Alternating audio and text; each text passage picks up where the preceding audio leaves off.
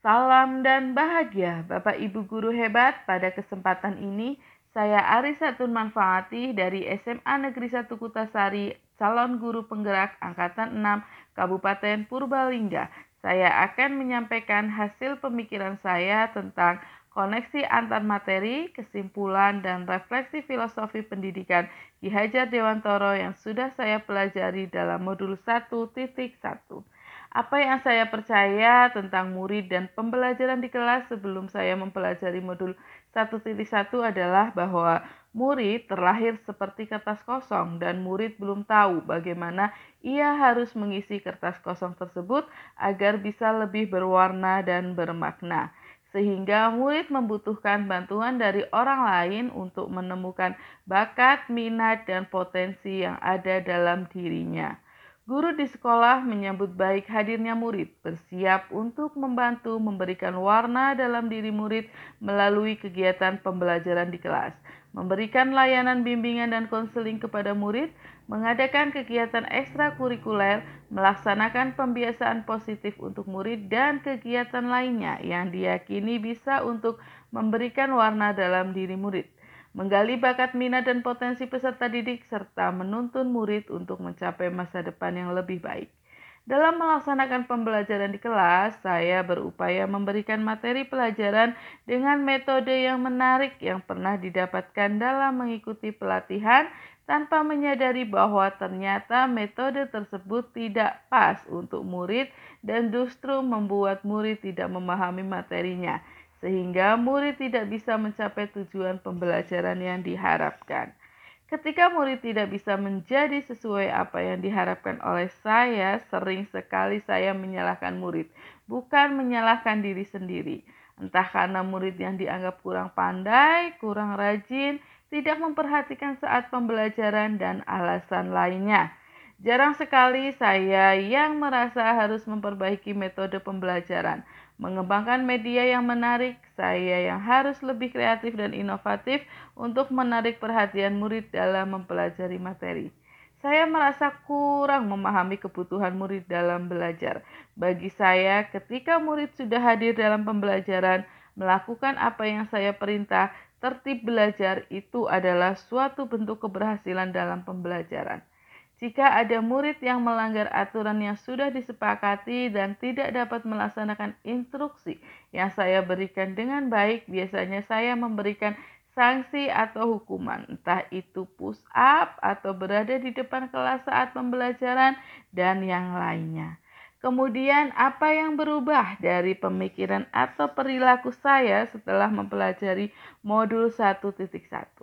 Setelah saya mempelajari tentang filosofi pendidikan Ki Hajar Dewantoro dalam pendidikan guru penggerak, saya jadi tahu bahwa murid tidak terlahir seperti kertas kosong. Anak lahir seperti kertas putih yang penuh dengan guratan-guratan.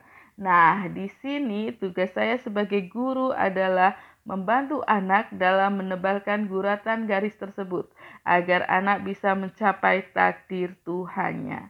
Ki Hajar Dewantoro mengatakan bahwa pendidikan adalah menuntun, menuntun segala kekuatan kodrat yang ada pada anak dan setiap anak memiliki kodratnya masing-masing. Sehingga guru tidak bisa menyamakan murid yang satu dengan yang lain. Guru juga tidak boleh membanding-bandingkan murid yang satu dengan yang lain. Guru harus bisa memberikan fasilitas yang dibutuhkan oleh setiap murid. Ki Hajar Dewantoro memiliki semboyan yang dijadikan sebagai trilogi pendidikan Indonesia yaitu Ingarso Sengtulodo, Ingmat Yomangun Korso, Tutwuri Handayani. Sebagai guru, saya harusnya bisa memberikan contoh yang baik kepada murid. Saat pembelajaran, ketika ada murid yang salah dalam mengerjakan tugas atau belum bisa memahami materi dengan baik, saya mulai mengurangi untuk memberikan sanksi atau konsekuensi. Saya berusaha memberikan pujian dan contoh yang benar terhadap tugas yang saya maksud. Ingmat yang kaso di belakang murid senantiasa memberikan dorongan dan motivasi agar murid terus bisa berjalan untuk menemukan potensinya, mencapai cita-citanya, dan menemukan takdir jalan Tuhan. Tuturi Handayani, guru senantiasa hadir di tengah-tengah murid untuk memberikan arahan dan bimbingan. Pembelajaran yang dilakukan selain mengedepankan teknologi juga harus diiringi dengan kearifan lokal atau budaya yang ada di lingkungan murid. Selain penggunaan teknologi dalam pembelajaran, juga bisa menggunakan permainan-permainan tradisional yang ada di lingkungan murid, sehingga anak bisa bergerak dan mengekspresikan perasaan lewat permainan dan mengambil nilai-nilai kehidupan dari permainan tersebut. Sebagai guru, saya harus bisa untuk menjadi teman, sahabat bagi murid, supaya bisa memiliki kedekatan emosional yang dekat, sehingga murid bisa lebih percaya kepada saya, dan saya bisa lebih mudah dalam menuntun anak sesuai dengan kodratnya masing-masing. Saya berusaha untuk ngomong murid, baik ketika murid dalam keadaan susah maupun senang. Sebagai guru, saya juga harus belajar Belajar dari murid sehingga murid bukanlah objek pendidikan, tapi murid adalah subjek pendidikan.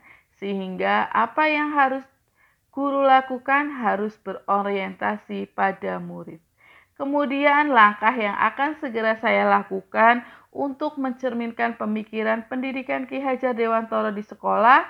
Yang pertama, saya akan melakukan identifikasi karakteristik peserta didik mulai dari identitas diri yang mencakup data diri murid dan keluarga, gaya belajar murid, bakat dan minat murid, kemampuan murid dalam menyerap materi, dan saya akan melaksanakan wawancara secara umum tentang hal-hal yang membuat murid nyaman untuk dapat belajar dengan baik di sekolah.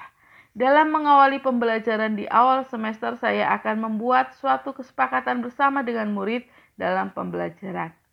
Saya akan berusaha untuk merancang metode pembelajaran yang sesuai dengan kebutuhan murid dan melakukan pembelajaran yang merdeka dan bermakna bagi murid dengan menciptakan suasana lingkungan belajar yang nyaman dan menyenangkan.